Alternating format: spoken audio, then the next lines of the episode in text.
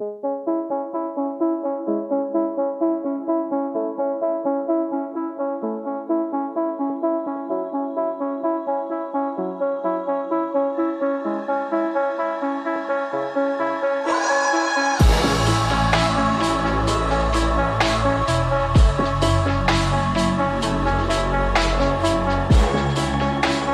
David Croft. I'm the Global Sustainability Director at Reckitt.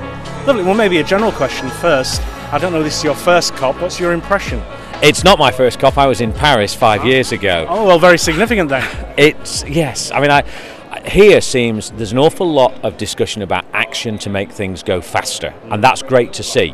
Uh, there's a lot of activity around the place. There's been some great collective announcements, things like the methane agreement and also forests. And although they may not sound as high level as the Paris Agreement ended up as, actually they're really important building blocks for what hopefully can come over the course of the next week and even beyond between now and COP27 in Egypt, of course. Mm. And they lay not just strong foundations, they're more milestones, stepping stones on the journey that we all want to get to for 2050 and carbon neutrality. So just tell me, what was the mood like in Paris? Because that felt like an historic agreement. It was. I mean, it was historic. Uh, it was a, there was a lot of hard, hard talking, hard negotiation, hard discussions, and it netted out to a really powerful position. And then I think there was a real sense of um, pride that there had been an alignment.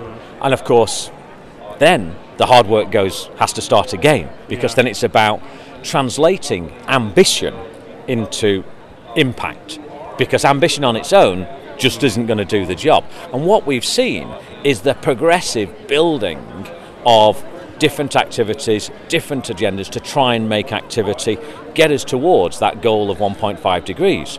But of course, the world's been a very different place in the last two years, and, and that's created challenges.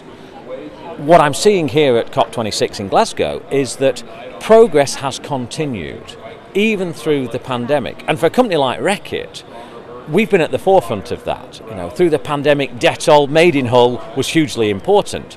But at the same time, we also had to keep our own progress going in terms of reducing the carbon that we emit as a company. So we've been buying more and more green electricity. We've been increasing the energy efficiency in factories. We've been reducing the footprint of products while still ensuring that through Dettol, through Lysol in other markets around the world, in the US for example, we've helped people to combat COVID and, and all the health challenges that people have faced. We're always going to get bumps in the road, but if we're going to get to 2050, or even 2040 in the case of Reckitt, because that's our, our ambition for net neutrality is 2040, we have to keep that steady, progressive impact and, and carbon reduction going, despite those other bumps in the road. And COVID was a big bump, there's no doubt about that. Tragic in many cases. But we've got to try and manage those things on a day to day basis. So, what's Reckitt been doing here at COP26? Well, one of the key things for Reckitt as a hygiene and a health business is to draw attention to the fact that climate change has health impacts as well. And whilst we think about global warming and we think about what that means for melting ice caps and rising sea levels and water stress and adverse weather patterns, it also has huge impacts on people's health. And here at Reckitt, we've been drawing attention to that, we launched a new paper that we that um, Eco Health Alliance and the London School of Hygiene and Tropical Medicine co-authored for us. That really draws together all of the different strands of how people's health on a day-to-day basis is being impacted by climate change. And that might be through adverse weather events. It might be through higher temperatures.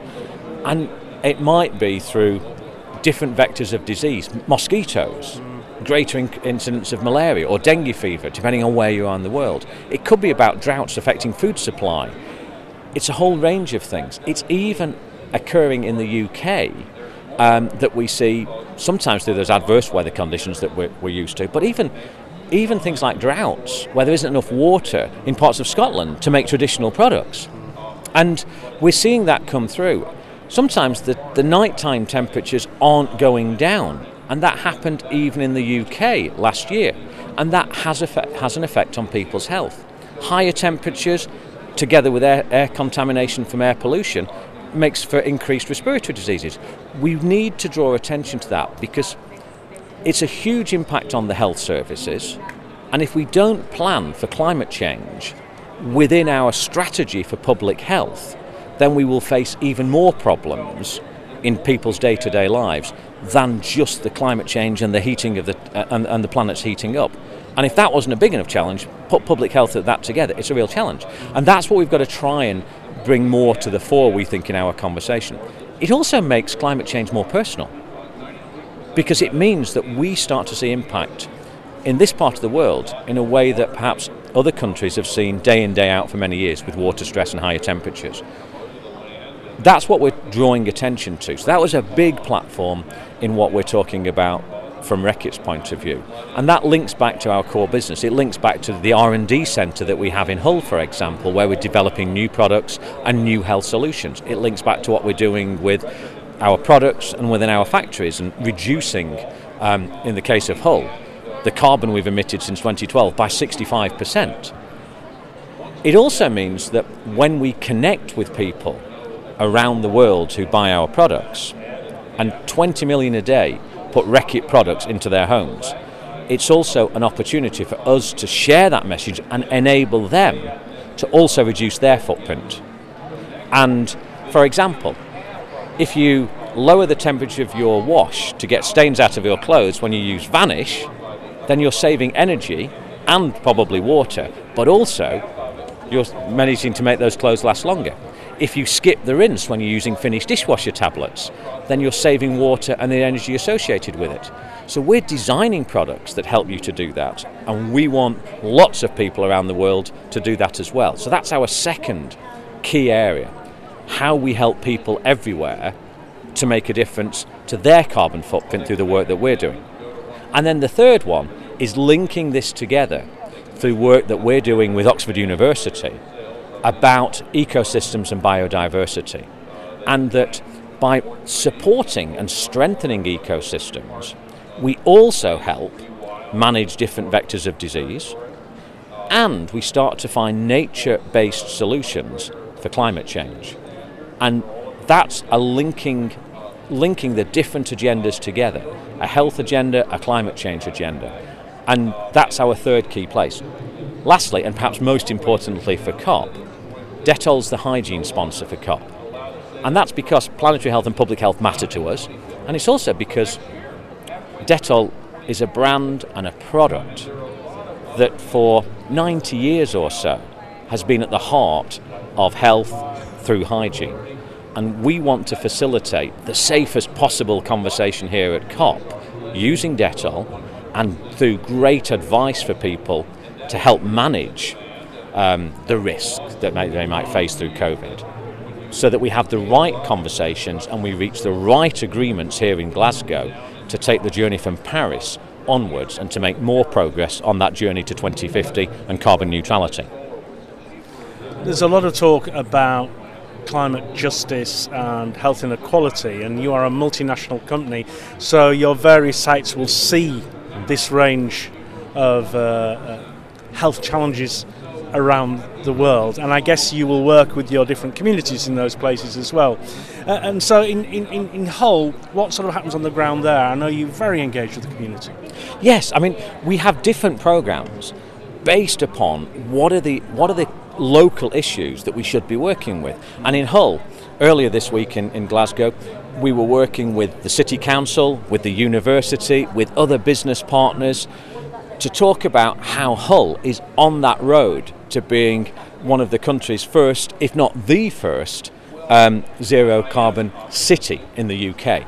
And that's partly uh, about how we work inside our factory gates, but it's also how about that group of 30 different organisations the public sector, the private sector, the voluntary sector, the local community, the university, working together can really drive change.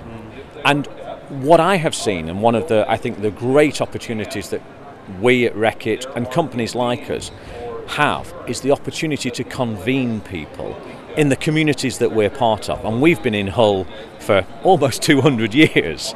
Um, if we can't be part of helping Hull on that next stage of its journey to carbon neutrality, then we're not living up to what that heritage brings and what James Reckitt was all about, if we're honest.